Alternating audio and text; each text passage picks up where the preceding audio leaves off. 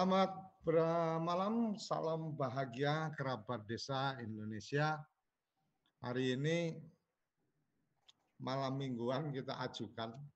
Kenapa kita ajukan? Saya harus sampaikan bahwa permohonan maaf ke teman-teman Kementerian Dalam Negeri ini kita ajukan satu jam karena uh, selesai acara ini kita akan ada live dari uh, Wayang Orang Barata dari apa Gedung Wayang Orang Barata uh, melakukan live untuk bagaimana kita ikut melestarikan kesenian, bagaimana ikut memberikan ruang kepada teman-teman seniman untuk bisa apa uh, tampil di masa pandemi ini dan disaksikan lebih banyak uh, penonton.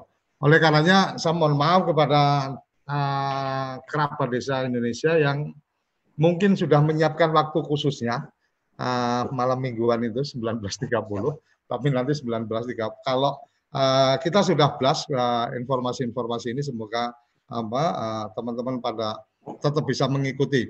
Hari ini kita akan mendiskusikan tentang benarkah aparat desa butuh mentor dan butuh inovasi untuk kemudian uh, menuju pada layanan prima kepada uh, publik. Dan sudah hadir bersama kita Mas Latif Maulana Razak PLT Direktur semoga segera apa terhapus PLT-nya jadi Direktur Fasilitasi Pengembangan Kapasitas Aparat Desa. Selamat sore Mas Latif, apa kabar? Selamat sore Pak Suryo, kabar baik alhamdulillah. Luar biasa. Ini apa pengembangan uh, kapasitas aparatur ini banyak yang apa dari beberapa diskusi kita baik di uh, malam mingguan desa maupun di apa diskusi-diskusi yang lain di Kepoin Desa itu memang larinya atau muaranya sering berbicara tentang ini kapasitas aparat desa harus ditingkatkan. Ini kapasitas aparat harus ditingkatkan. Uh, kemudian bergeser juga tentang ini kapasitas pendamping desa harus di apa ditingkatkan. Kemudian ada juga ini uh, Eh, kapasitas atau pengetahuan teman-teman di supradesa juga harus ditingkatkan. Jadi ketika bicara peningkatan kapasitas terutama di aparat dan kemudian di eh, di aparat desa maupun di supradesa kayaknya tanggung jawabnya jadi ke pasar minggu nih yang harus menyelesaikan. Siap. uh, Oke, okay. Mas Latif, uh, ya. boleh berbagi cerita ini tentang apa memang benar uh, aparat desa ini butuh mentor atau butuh pendamping? Kemudian apa memang benar apa uh, butuh kemampuan mereka untuk berinovasi? Walaupun di beberapa episode kita juga sempat mengangkat tentang bagaimana seorang sekretaris desa membuat terobosan baru dengan apa barcode dan seterusnya. Kemudian ada juga yang sudah uh, banyak menggunakan apa media-media sosial untuk mem mempromosikan atau mempublikasikan desa-desanya dan uh, Kementerian Dalam Negeri juga sudah punya uh, Prodeskel yang itu juga bisa jadi sumber data. Teman-teman di Kementerian Desa juga punya apa data-data uh, yang kemudian itu uh, bisa menjadi sumber untuk kemudian membuat kebijakan tentang apa uh, rencana pembangunan dan seterusnya. Semua ketika semua itu tersedia, ibarat kata ketika semua uh, bahan bakunya ada, tapi kalau kemudian yang di depan bahan baku itu satu nggak punya resep atau dua punya resep tapi tidak punya kemampuan untuk mengolah, ya tidak akan jadi apa-apa kan gitu. Silakan Mas Latif berbagi cerita tentang apa kabar ini teman-teman aparat desa dan teman-teman dari Kementerian uh, Dalam Negeri untuk kemudian uh, bagaimana peningkatan kapasitas untuk kemudian lebih pada target uh, peningkatan pelayanan atau menuju pelayanan prima kepada masyarakat. Monggo, silakan. Ah, Bismillahirrahmanirrahim. Baik Pak Suryo, terima kasih atas kesempatan dan waktunya pada malam hari ini. Assalamualaikum warahmatullahi wabarakatuh. Selamat malam, salam sejahtera untuk kita semua, terutama pemirsa TV desa di seluruh Indonesia pada malam hari ini.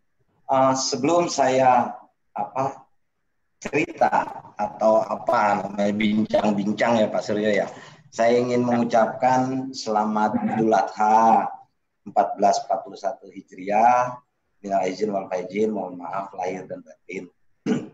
Baik Pak Suryo, pada malam hari ini menarik sekali. Saya lihat ada beberapa hal yang menjadi PR kali ya, bahasanya tuh PR saya. Uh, benarkah aparatur desa butuh mentor atau pendamping dalam kacamata saya itu pendamping dan inovasi? Jawabannya butuh Pak Pak Suryo. Tetapi apa sih sebetulnya yang melatar belakangi bahwa mereka itu membutuhkan mentor atau inovasi. Yang pertama Pak Suryo, aparatur, de, aparatur desa membutuhkan mentor atau pendamping. Iya, kita tidak boleh selaku aparatur pemerintah di berbagai tingkatan, baik di pusat, provinsi, kabupaten, membiarkan teman-teman desa dengan begitu banyak program yang masuk ke desa untuk melakukan penyelenggaraan pemerintahan desa kita biarkan. Artinya jangan sampai mereka atau teman-teman kita yang yang ada di basis apa terdepan dalam pembangunan itu kesulitan. Nah, ada beberapa hal dalam hal mentor, mentorship atau pendampingan. Yang pertama pendampingan yang di, dilakukan oleh teman-teman yang bukan ASN. Hmm. Ada banyak pendamping, pendamping Pak Suryo. Nah, itu juga menjadi catatan kita dalam hal bagaimana mengembangkan tugas-tugas teman-teman pendamping yang non ASN. Nah, itu bagian bagian tersendiri nanti ada diskusinya apa. Yang kedua, bagaimana kita menguatkan pendamping-pendamping itu yang dari sisi ASN. Undang-Undang 32 uh, mengamanatkan tentang pelaksanaan pembinaan dan pengawasan. Maka itu menjadi tanggung jawab baik di pemerintah pusat, provinsi, kabupaten, dan kecamatan. Yang terdekat dengan teman-teman di desa adalah teman-teman di kecamatan, Pak Suryo. Nah, PR-nya adalah bagaimana kita harus menguatkan pendamping-pendamping tersebut, khususnya yang sudah kita lakukan di Kementerian Dalam Negeri di tingkat kecamatan. Nah itu masih banyak Pak Suryo saya dengar cerita-cerita bahwa uh, kepala desa ingin bertanya dengan teman-teman di kecamatan dan uh, tingkatan lain uh, di tingkat lebihnya kabupaten tidak mendapatkan solusi Pak Suryo. Kenapa saya pikir uh, ini terjadi karena undang-undang desa itu salah satunya salah satunya baru ditetapkan dan operasionalnya di tahun 2015. Undang-undang desa 2014 operasionalnya di 2015 sehingga butuh pemahaman yang yang secara cepat oleh teman-teman di kecamatan Nah, kita menguatkan teman-teman kecamatan tidak membuat pendamping lagi Pak Suryo. Kita menguatkan peran teman-teman kecamatan yang mempunyai tugas untuk melakukan pembinaan dalam penyelenggaraan pemerintahan desa. Itu yang pertama.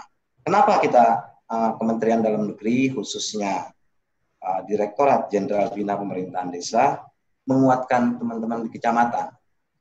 Pertama, dari sisi efisiensi juga itu terjadi Pak Suryo. Kita tidak harus ke seluruh kabupaten karena eh ke seluruh desa. Karena akan membuat anggaran itu sangat besar. Itu yang pertama. Yang kedua, uh, dengan adanya PTPD atau pembina teknis pemerintahan desa di tingkat kecamatan, maka harapan kita sudah satu arus, sudah satu frekuensi secara budaya teman-teman yang di kecamatan dengan desa sehingga tidak menimbulkan apa persoalan-persoalan secara budaya. Mungkin itu itu yang menjadi catatan kita. Nah, pertanyaannya yang kedua, apakah kita butuh inovasi untuk aparatur desa? Saya tadi menjawab bahwa itu dibutuhkan, Pak Suryo.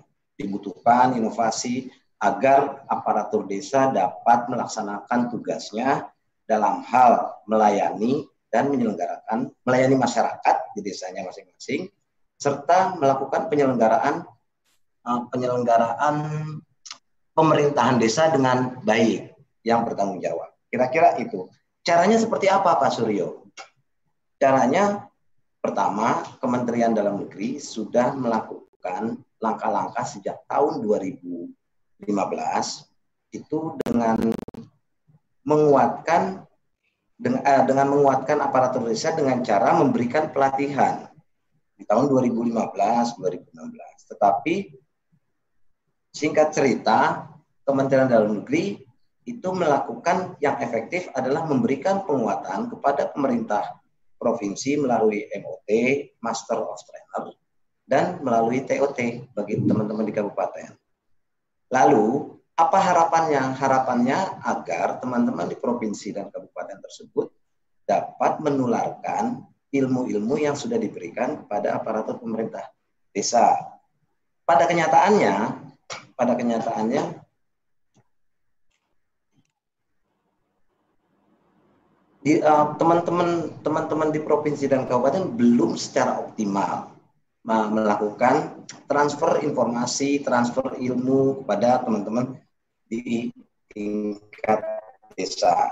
Nah, untuk itu maka kita butuh sebuah sebuah sarana dalam hal inovasi Pak Suryo. Apa yang kita butuhkan? Saya sebelum saya sampaikan itu maka saya, kita harus membaca dulu Pak Suryo Desa kita itu sebanyak 74.953. Kalau aparaturnya kita asumsikan satu desa itu 10, maka yang terjadi kita punya tanggung jawab sebanyak 740 ribu hmm. desa.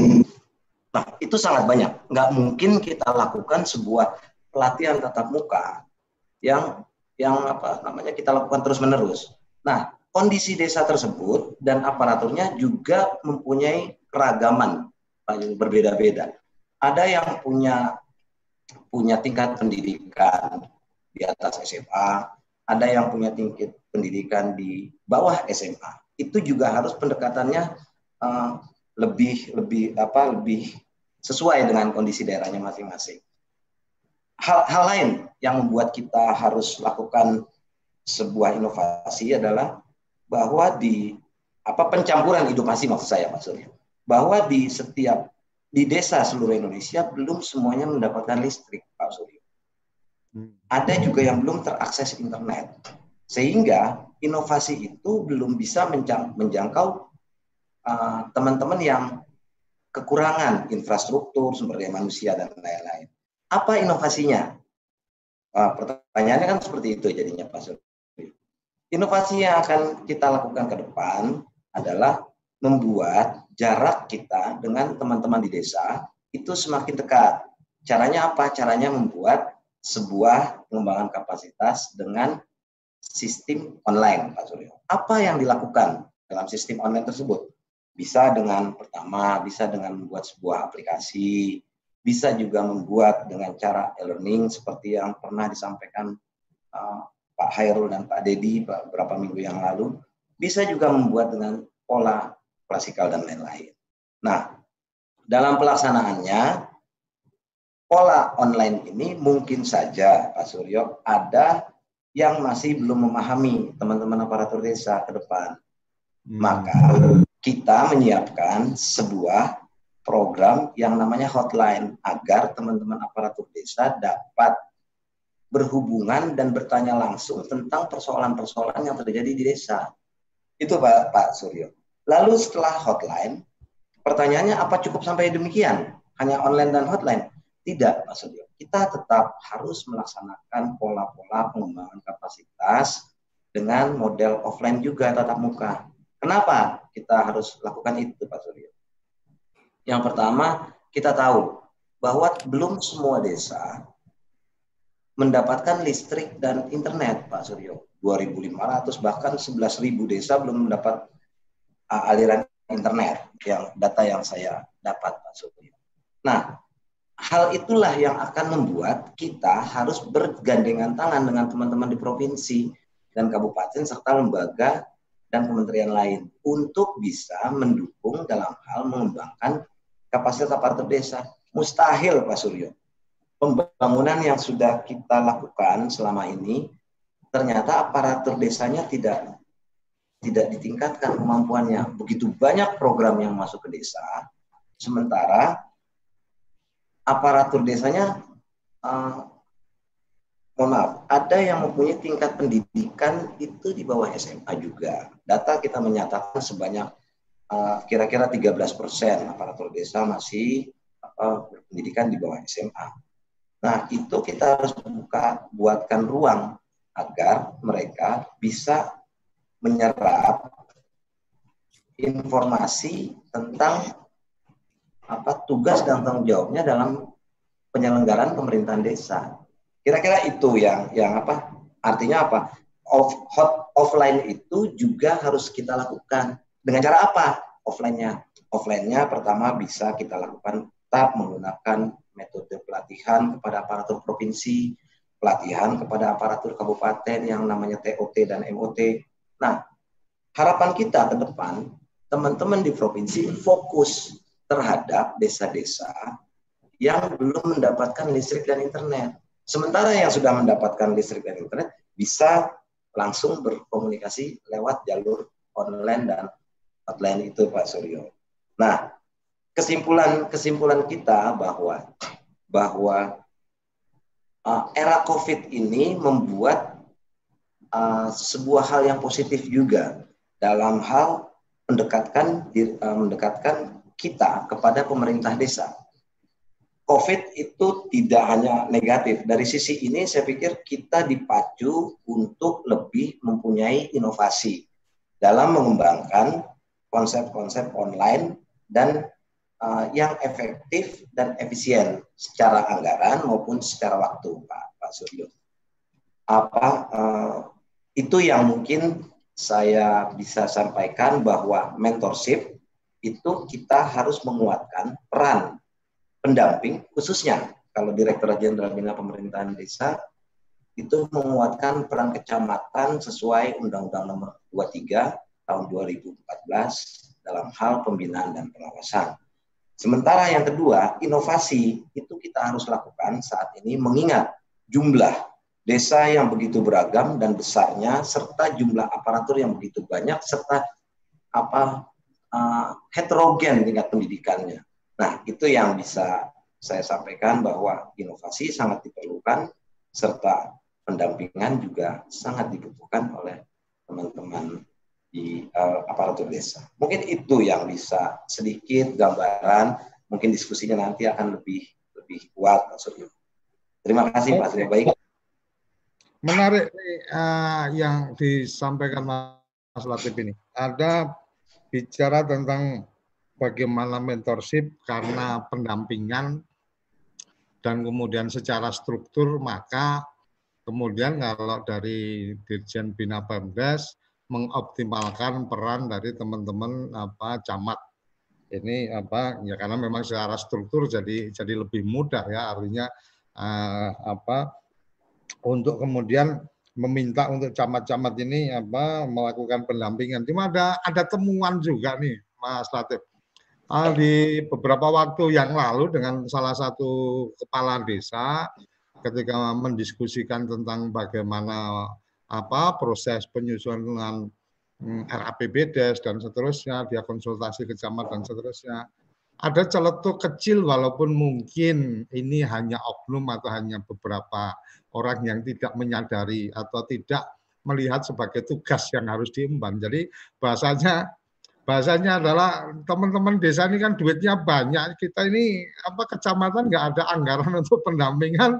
Jadi kalau kemudian kamu apa teman-teman desa ini terlalu banyak menuntut kita harus apa melakukan supporting dan seterusnya ya agak agak jadi beban gitu kan. Ini ini ini bahasa bebasnya dari saya tapi saya tidak akan menyebutkan dari mana dan seterusnya ya. tapi uh, it, itu menurut saya juga memang salah satu bagian yang kita harus akui ketika kemudian uh, dana yang masuk ke desa begitu besar, tetapi sepertinya saya nggak tahu persis apakah memang juga ada dana pendampingan yang kemudian teralokasi untuk apa teman-teman di kecamatan dan seterusnya karena suka tidak suka operasional cost kemudian lain-lain uh, itu kan jelas butuh dana juga kan gitu itu cerita yang lain tetapi yang menarik tadi eh, yang lain adalah tentang online, uh, kemudian hotline dan offline. Ini uh, luar biasa. Uh, sudah gabung dengan dengan kita ini ada Mas Lasmo Sudarno. Ini uh, dari Mocoklas yang waktu itu kita sempat apa, melakukan MOU bareng-bareng uh, antara Mocoklas TV Desa dengan uh, Dirjen Bina Pemdes. Salah satunya mungkin kalau untuk kegiatan online, edukasi online dan hotline ini mestinya Moco Kelas juga apa uh, punya komitmen. Karena saya ingat betul itu. Punya komitmen untuk kemudian ayo support gitu kan. Bahkan bahasa bahasanya hampir sama dengan TV Desa. TV Desa memberikan ruang untuk teman-teman dari Kementerian Dalam Negeri apa uh, menyampaikan konten-konten uh, secara apa free di tempat kita dengan uh, slot yang sudah kita siapkan. Teman-teman dari Mocoklas juga seingat saya juga menawarkan yang hal yang sama. Ini sudah sudah gabung Mas Lasmo nanti siap-siap uh, untuk memberikan klarifikasi ceritanya. Tapi uh, ada juga yang sudah pengen menyampaikan pendapat. Uh, kita akan berikan waktu juga uh, saya ingin apa kembali ke Mas Latif. Mas Latif atas uh, temuan yang tadi apa uh, sempat sampai di uh, tempat kita gitu kan. Sebenarnya seperti apa sih Mas? Apakah kemudian janganlah juga apa membebani teman-teman camat ini dengan banyak tambahan pekerjaan tapi tidak ada tambahan gizinya kan gitu. Iya. Tapi ya, kalau ya, Pak. memang memungkinkan artinya apakah memang ada ada ruang untuk kemudian kebetulan ya. kita melihat beberapa teman dari Kementerian Desa juga hadir di sini. Apakah juga ada ruang kemudian dari dana desa itu ada juga nih di bisa dimanfaatkan untuk keperluan-keperluan apa eh, agenda peningkatan kapasitas dan seterusnya dari desa tapi kemudian secara pemanfaatannya itu bareng-bareng dengan teman-teman kecamatan. Mau nggak Mas Latif? Ya, baik Pak Suryo, terima kasih. Ini hampir semua kecamatan ini menyatakan hal yang sama Pak Suryo. Mana anggaran? Ini ya. Berarti, berarti yang sampai bukan bukan gosip ya, bukan hoax ya? Iya, banyak sekali yang menyampaikan begitu. Intinya Pak Suryo bahwa teman-teman desa itu jangan dibiarkan. Kita harus tetap dampingi. Intinya seperti itu. Kenapa kita harus dampingi bahwa teman-teman di sini nggak boleh berjalan sendiri. Kita ini mempunyai tugas sebagai aparatur pemerintah, baik di tingkat pusat, tingkat provinsi, kabupaten, dan kecamatan. Nah, yang kita lakukan dalam hal penguatan peran kecamatan melalui pembina teknis pemerintahan desa itu itu tidak membebani tugas-tugas atau uh, apa kerjaan teman-teman di di kecamatan. Kita lebih pada menguatkan peran teman-teman kecamatan karena regulasinya menyatakan seperti itu Pak Suryo. Regulasi kita menyatakan bahwa teman-teman kecamatan punya tugas. Salah satunya melakukan pembinaan dalam hal penyelenggaraan pemerintahan desa. Apa itu penyelenggaraan pemerintahan desa? Mulai dari perencanaan pembangunan, ada dalam hal keuangan. Nah, dan lain-lain kira-kira itu Pak Suri. Nah, yang kita takutkan adalah ketika teman-teman di desa punya persoalan, bertanya dengan teman-teman di kecamatan, maka tidak ada solusi. Nah, ini yang akan membuat teman-teman desa nggak puas, akhirnya naik ke kabupaten. Kalau kabupatennya juga tidak tidak dikuatkan, maka dia akan terus melambung Pak Surya sampai mungkin saja ke pusat. Nah, itu yang kita jaga. Kita jaga artinya teman-teman di kecamatan bukan ditambahi beban. Jadi konsepnya konsepnya uh, tidak ada beban, ditambahi ditambahi uh, dikuatkan, ditambahi penguatan tentang regulasi-regulasi dan program-program pembangunan yang menjadi tanggung jawab teman-teman kecamatan. Sementara kalau seandainya ada yang bilang misalnya perlu ada insentif, kita mensupport Pak Suryo. Tetapi dalam konteks dalam konteks support itu saya berharap kita sebagai aparatur kalau kita di, di pusat kita mensupport dalam hal menyiapkan regulasi agar teman-teman khususnya di kabupaten itu bisa menganggarkan dari oh, APBD oh. APBD kira-kira. Nah, masalah support dan dan insentif itu uh, apa namanya menjadi sebuah apa ya sebuah tanggung jawab. Tanggung jawab teman-teman di uh, kabupaten. Kabupaten. Artinya apa? Bukan berarti sekali lagi kita memberikan beban kabupaten. Tidak. Sekali lagi saya menyampaikan pernah uh, waktu lalu saya sampaikan juga Pak Suryo. Kalau desanya itu kuat, konsep berpikirnya kita seperti itu, maka kecamatan akan ringan, kabupaten akan ringan. Kalau desanya nggak kuat, maka persoalan itu akan muncul secara berjenjang. Kira-kira itu yang bisa saya respon tentang okay. apa pendampingan di kecamatan kira-kira Pak Suryo. Oke, okay, Mas Latif, ya. uh, ini saya akan berikan ya, waktu ke Mas Lasmo dari Mojo Kelas yang waktu ada bagian komitmen untuk mendukung agenda online. Ya. Habis ini uh, saya melihat ada apa uh, Sumarlan, Pak Marlan ini dari Kementerian Kementerian Desa Betul ya, Kementerian Desa ya. Habis ini perlu apa? Perlu saya berikan waktu open mic untuk kemudian menyampaikan uh, sesuatu setelah Pak Lasmo. Jadi uh, kita pengen ini menjadi apa ya? Menjadi satu forum yang kemudian uh, mencari celah, mencari cara terbaik untuk Betul. apa memuliakan desa-desa di Indonesia. Tujuh. Silakan Mas Lasmo uh, diberikan gambaran komitmennya moco kelas kayak apa tapi jangan panjang-panjang karena memang waktu kita juga terbatas. Iya, iya. Habis itu saya akan berikan ke Mas Mas Marlan. Monggo, silakan Mas Lasmo. Nih Mas Koco ngasih ruang tapi nggak nggak ikhlas ya begini nih. Mau apa dari batasin. Bapak-bapak sekalian, ibu semuanya, sekali lagi terima kasih Mas Koco waktunya.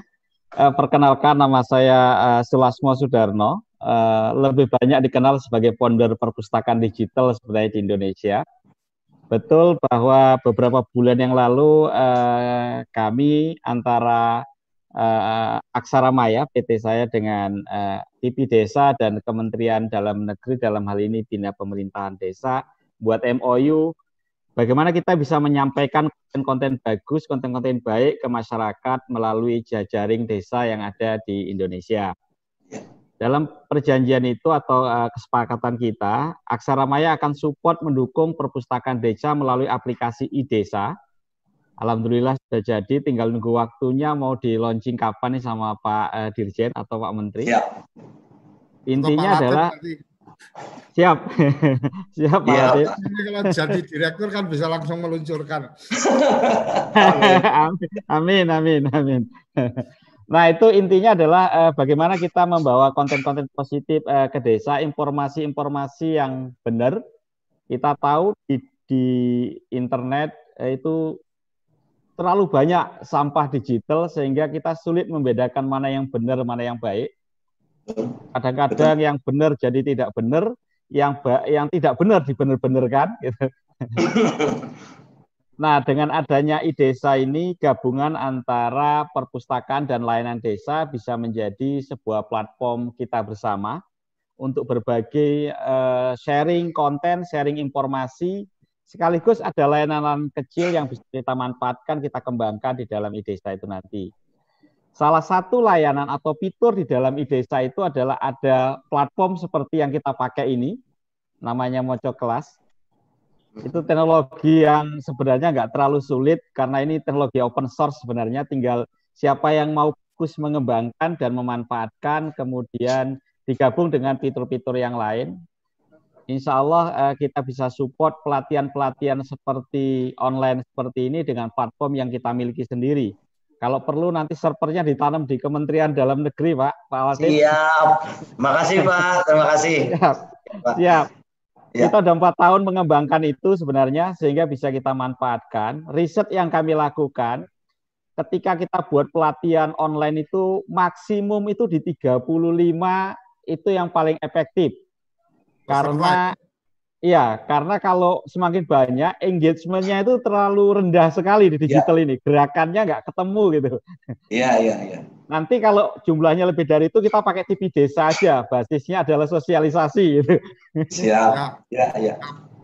Hal-hal seperti itu mungkin menarik kita kembangkan. Kembali lagi eh, banyak sekali eh, kemajuan-kemajuan desa dengan desa yang lain yang perlu kita kita share, kita kita bagi kita berbagi informasi ke desa-desa lain sehingga kebentuk sebuah layanan informasi yang valid tadi di dalam ekosistem antara tim desa, i-desa maupun Kementerian Dalam Negeri dan teman-teman di semua desa.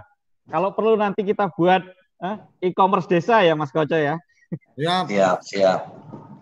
Nah, begitu aja mungkin Mas Koco. Monggo silakan. Oke, Matur nuwun. Sebelum sebelum saya kembalikan ke Mas Latif, monggo dari Kemendes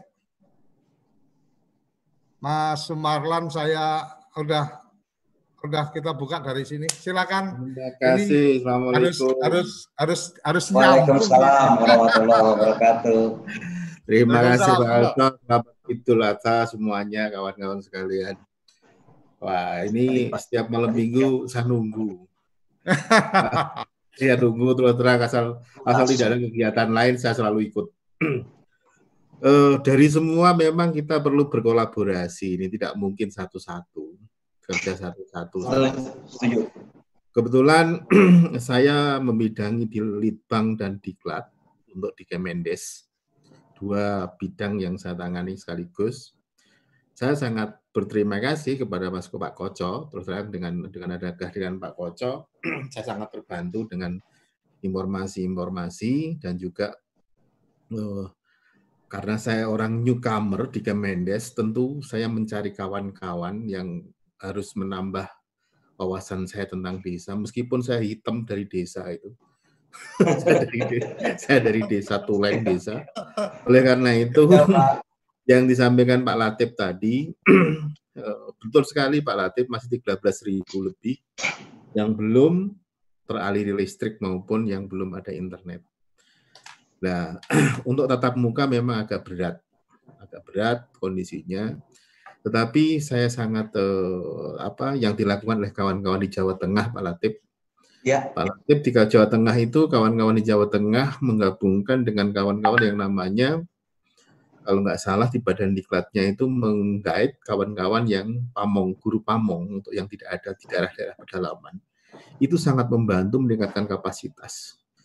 Jujur saja di Jawa Tengah yang saya tahu itu sangat beragam dari S0 sampai S3 kepala desanya, perangkatnya dan bahkan ada yang preman juga gitu. ada yang preman juga itu ya.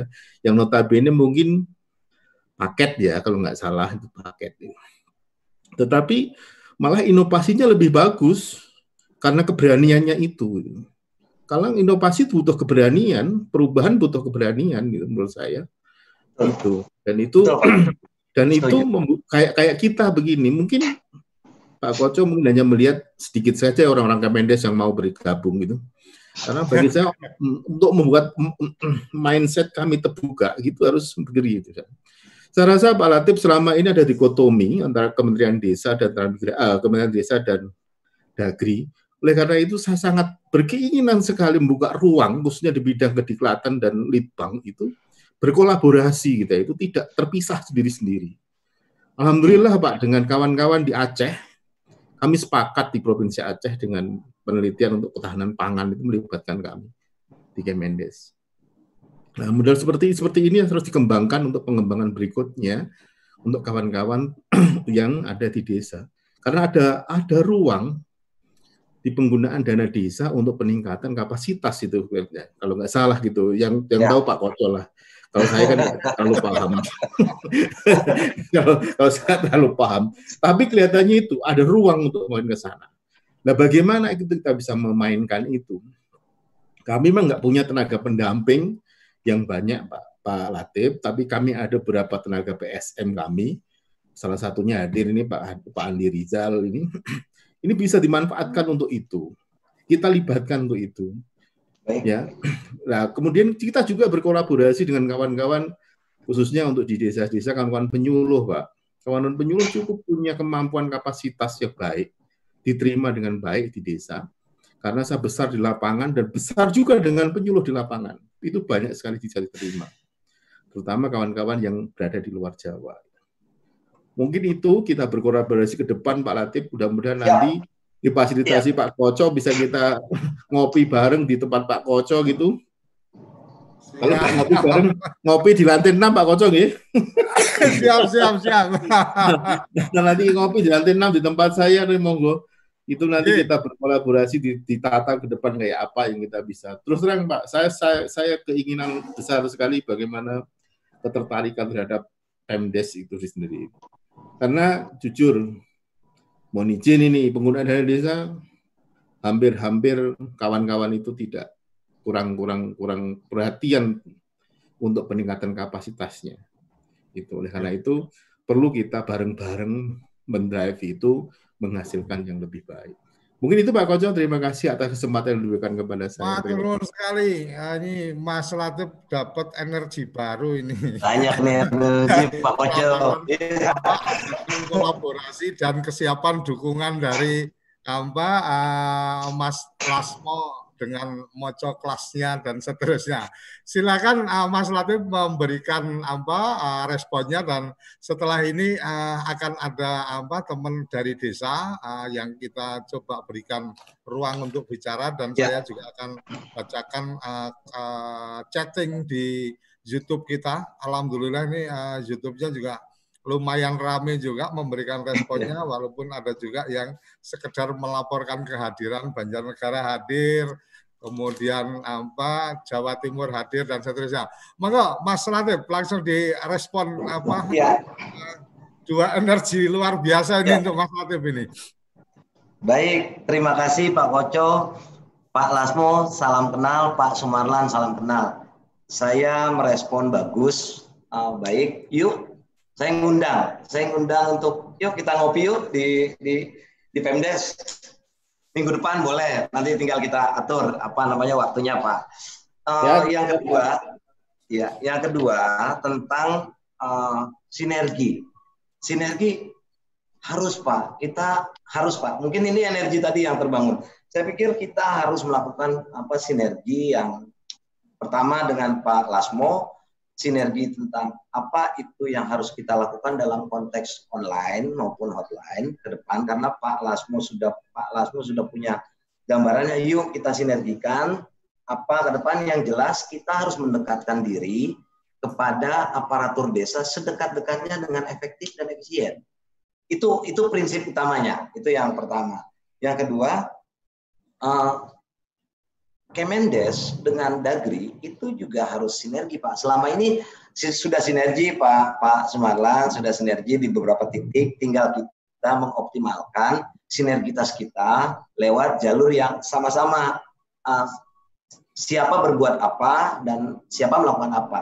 Saya ambil contoh misalnya uh, semua kementerian itu melakukan program memberikan program-program ke desa. Coba kita lihat apa uh, jumlah anggaran yang diterima desa dari APBN, APBD, loan dan lain-lain kira-kira banyak sekali. Nah itu masing-masing punya juknis pak, punya masing-masing program tuh punya juknisnya masing-masing. Nah sementara di beberapa desa ada mungkin kalau Jawa Tengah tadi yang disampaikan mungkin bagus, tapi di beberapa desa ada yang SDM-nya juga mohon maaf mungkin belum optimal, artinya masih di bawah SMA. Nah, kalau hal ini terjadi, maka yang terjadi kita tidak memberikan uh, bantuan kepada aparatur desa, pemerintah desa. Malah kita menyusahkan. Kenapa mereka bingung menerjemahkan juknis-juknis itu? Nah, kita di sinilah butuh sinergi. Saya pikir itu yang PR kita ke depan dalam hal itu. Nah, yang kedua, aparatur uh, tadi Pak Lasmo menyampaikan bahwa aparatur kita sekarang Pak jumlahnya itu kalau kita coba ini ya kita coba berasumsi 74.953 kalau ke aparatur desanya ada 10 berarti 740.000 yang harus kita tingkatkan Pak kapasitasnya dan harus jalan. Nah, ini ini tidak mudah. Zoom tidak memungkinkan untuk itu. Artinya saya menggarisbawahi, yuk Pak, kita gempur dengan cara yang tadi, dengan yang Pak Lasmo punya, ada e-commerce dan lain-lain. Kita gempur, tapi kita juga harus gempur di titik lain. Bahwa desa itu tidak semuanya punya listrik sekali lagi itu. Itu juga menjadi bagian tersendiri yang harus kita kita apa kita perhatikan juga. Desa itu tidak semuanya suka membaca modul. Artinya gitu kita kasih modul, kita kasih materi, belum tentu mereka baca. Maka bagaimana tadi kontennya kita rubah misalnya. Yuk kita buat bentuknya kelas yuk, video yuk. Yuk kita buat yuk bentuknya misalnya visualisasi. Yuk kita buat bagi uh, aparatur desa yang nggak suka, yuk kita buat seperti tutorial Supaya kalau ada apa-apa mereka nggak perlu tanya jauh, dia sudah ada petunjuk-petunjuknya. Atau kita bu buat juga misalnya bentuknya film bagi yang nggak suka. Mungkin dengan cara film uh, kita bisa lebih dekat, lebih memudahkan mereka menangkap apa yang kita maksud. Kira-kira itu yang bisa saya sampaikan, tapi prinsip bahwa kita sinergi itu harus Pak. Saya ngajak untuk kita gabung Pak minggu depan, yuk Nanti kita tinggal mantap-mantap ya Pak ya. Baik. Siap Pak, siap. Ya, tinggal atur waktu aja nih. Ya, Mas, baik, baik. Sama Mas Latif uh, duduk bareng ditambah sama Mas Lasmo udah ketemu apa ide-ide segar. Ya. Oke, okay, uh, kerabat desa uh, setelah ini uh, akan saya buka untuk apa uh, beberapa yang sudah resign uh, dari teman-teman desa dan juga saya akan bacakan juga apa beberapa pertanyaan yang ada di uh, channel YouTube. Tapi setelah yang satu ini jangan ke mana-mana, tetap di malam mingguan desa bersama Kementerian Dalam Negeri. Kamu tinggal di pegunungan pinggiran kota atau daerah di Indonesia yang tidak terjangkau jaringan fiber ADSL, dan juga 3G. Internetan dengan cepat pasti cuma akan menjadi mimpi. Eits, jangan khawatir. Sekarang ada Desa WiFi dari Ubiq. Mimpimu akan segera menjadi nyata. Desa WiFi menggunakan teknologi satelit mutakhir. Jadi, koneksi internet akan sangat cepat. Makanya kita sebut desa WiFi Tol Langit Desa Indonesia. Kalau kamu sudah memesan layanan desa WiFi, modem dan antena satelit akan dipasang di tempatmu dan bisa langsung terhubung ke komputer dan handphone kamu. Dengan desa WiFi, setiap saat kamu browsing di internet, semua request kamu akan dikirimkan langsung ke satelit di langit. Kemudian, satelit akan langsung mencarikan konten yang kamu cari. Dan dalam hitungan detik saja, dunia sudah ada di hadapanmu.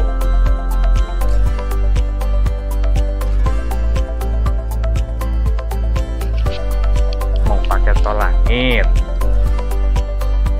pakai desa wifi, kunjungi www.desawifi.id. Oke, kembali lagi di malam mingguan desa bersama Kementerian Dalam Negeri. Salah satu yang sudah kita soft launching, Mas Latif, Desa Wifi, uh, produk apa dari tim uh, bisnis dari TV Desa bekerja sama dengan apa PSN insya Allah uh, Agustus tanggal 10 kita akan ada apa uh, launchingnya bagian yang mungkin bisa menyelesaikan dan kami juga sedang mencari mitra untuk kemudian kalau nggak ada listriknya maka kemudian atap balai desa itu harus jadi apa jadi uh, tempat untuk memasang elemen-elemen apa ya. solar sehingga uh, koneksi internet itu ketika kemudian masih bisa lihat langit, masih bisa lihat matahari, nggak ada alasan untuk tidak digital.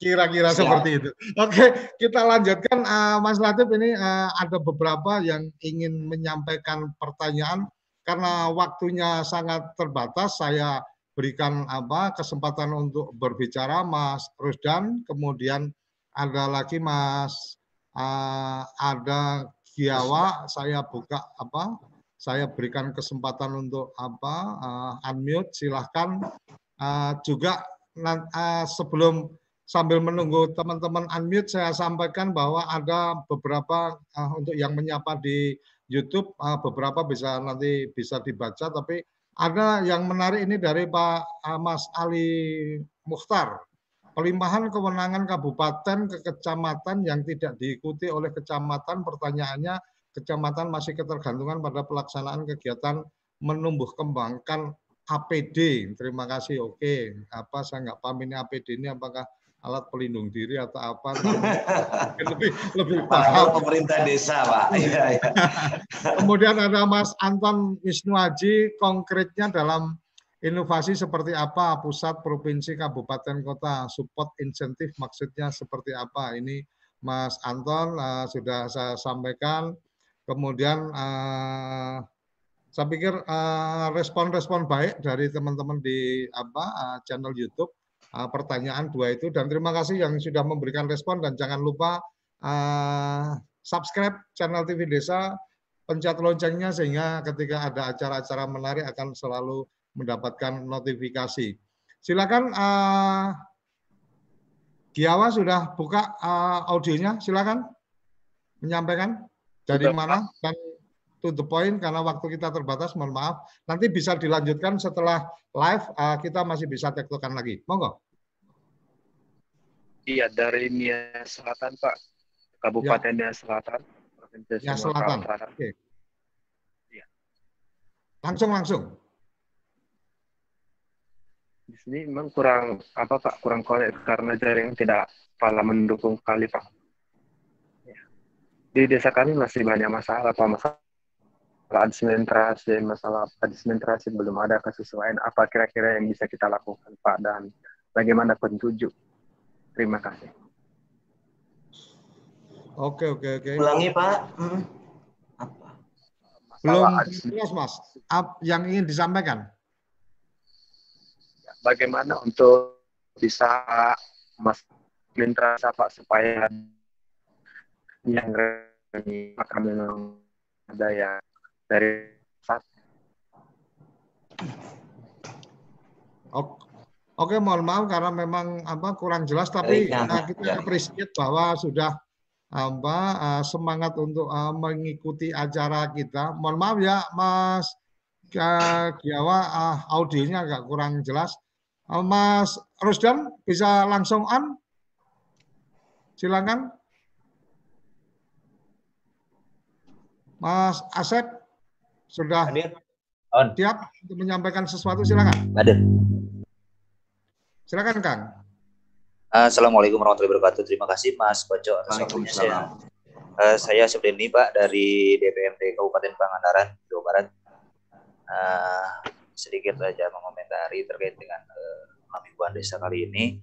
Saya tertarik dengan uh, tadi ada beberapa inovasi untuk pelaksanaan peningkatan uh, kapasitas aparatur pemerintahan desa uh, dulu pernah dilaksanakan oleh Kemendagri terkait dengan uh, eh, PTPD ataupun pembina teknis penyelenggaraan pemerintahan desa pada waktu itu.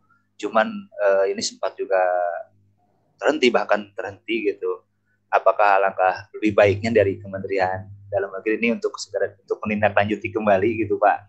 Karena kalau saya lihat bahwa PTPD dulu kalau nggak salah itu ditempatkan dan bahkan gitu rata-rata orang-orangnya kasih PMD ataupun kasih pemerintah di tingkat kecamatan. Dan saya yakin itu bisa lebih efektif untuk uh, memberikan peningkatan kapasitas uh, aparatur di, di desanya di kecamatannya masing-masing.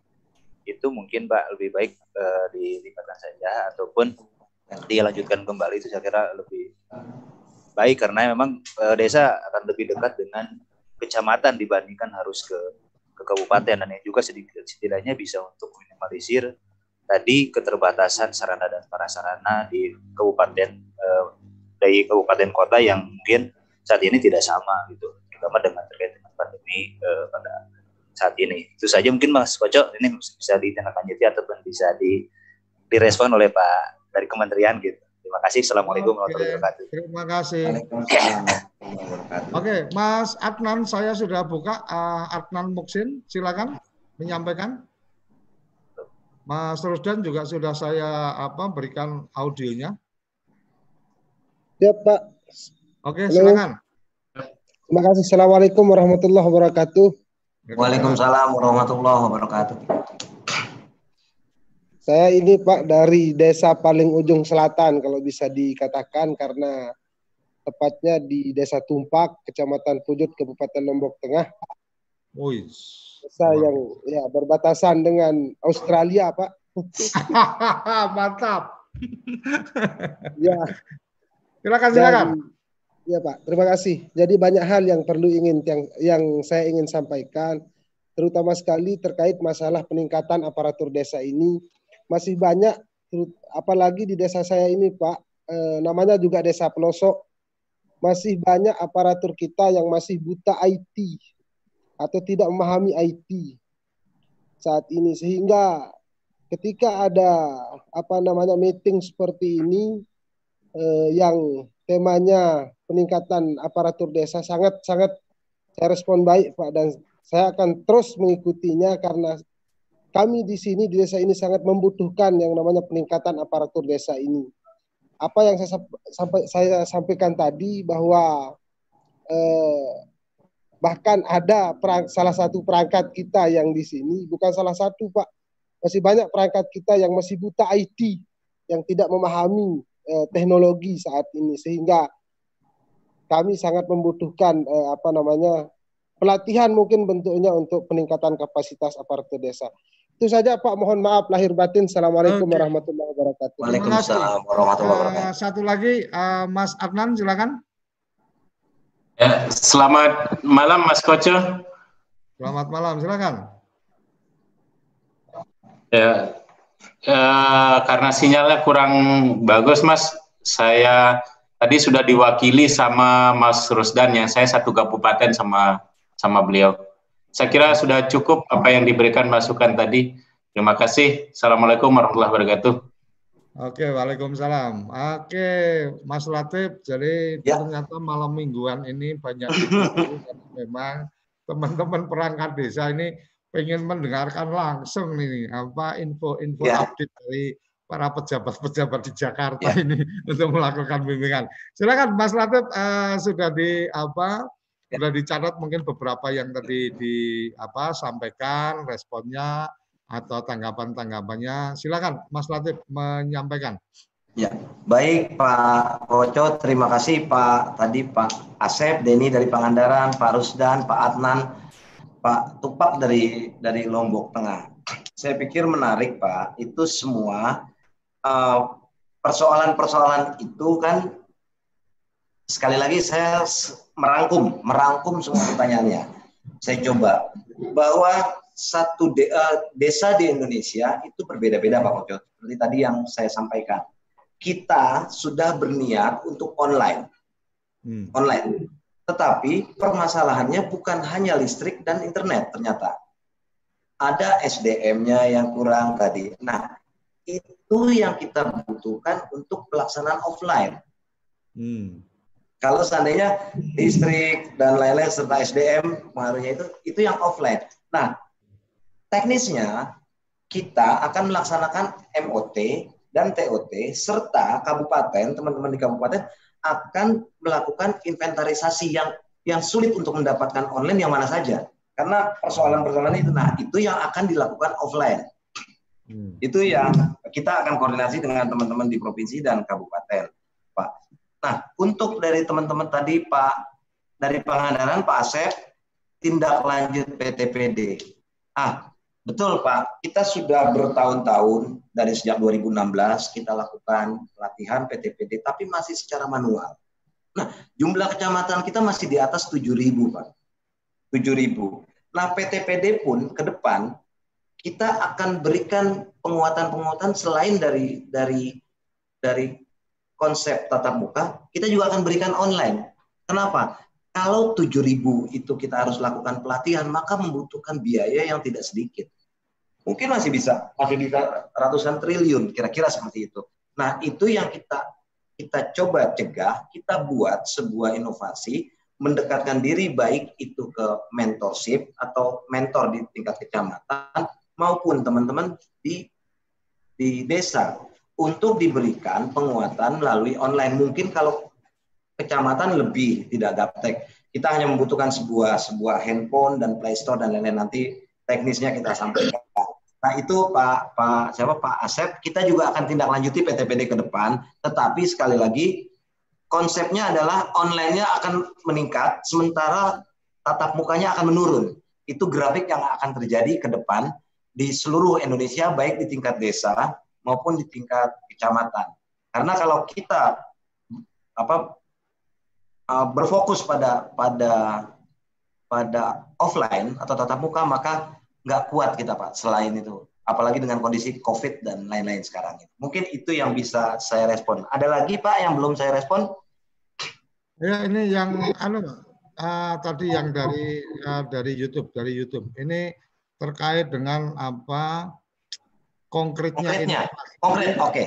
dengan kewenangan pelimpahan kewenangan dan ada satu lagi nih yang yang menarik dari Pak Kisman uh, okay. saya sudah share di apa uh, di chatting jadi Pak Kisman menyampaikan saat ini desa sedang menyusun RKP desa desa kebingungan acuan yang digunakan dalam perencanaan desa apakah menggunakan Permendagri 114 atau Permendes 17. Nah, ini ini yang aku apa yang saya sendiri juga nggak paham ini peraturan-peraturan ini. Ini Pak Marlan sama Pak hmm, Latif memang ya. perlu duduk ya, bareng ya. ini. Ya. silakan silakan. Mas Latif. Ya, baik Pak. Untuk untuk konkret, saya menjelaskan dulu tentang bagaimana konkretnya online. Begini Pak, uh, kita akan buatkan ke depan dengan sangat efisien dan efektif sebuah pola memberikan kepada seluruh aparatur desa itu bisa dengan pertama uh, dengan apa, aplikasi. Aplikasi bisa kita berikan melalui teman-teman kabupaten, teman-teman kepala desa akan diberikan password untuk bisa membuka. Itu cara pertama. Cara kedua online-nya bisa juga dengan medsos, Pak. Seperti kita sekarang. Ini bisa kita gunakan. Tetapi kalau ini hanya wawancara.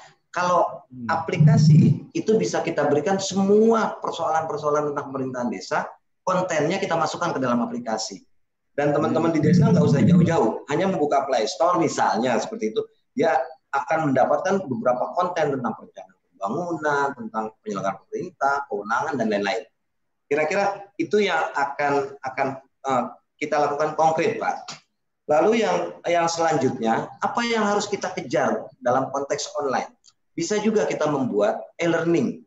Itu dengan walaupun dengan beberapa orang, tetapi tidak bisa membuat seluruh kepada seluruh Indonesia sebanyak 740 ribu tadi yang kira-kira kira-kira 10 orang per desa.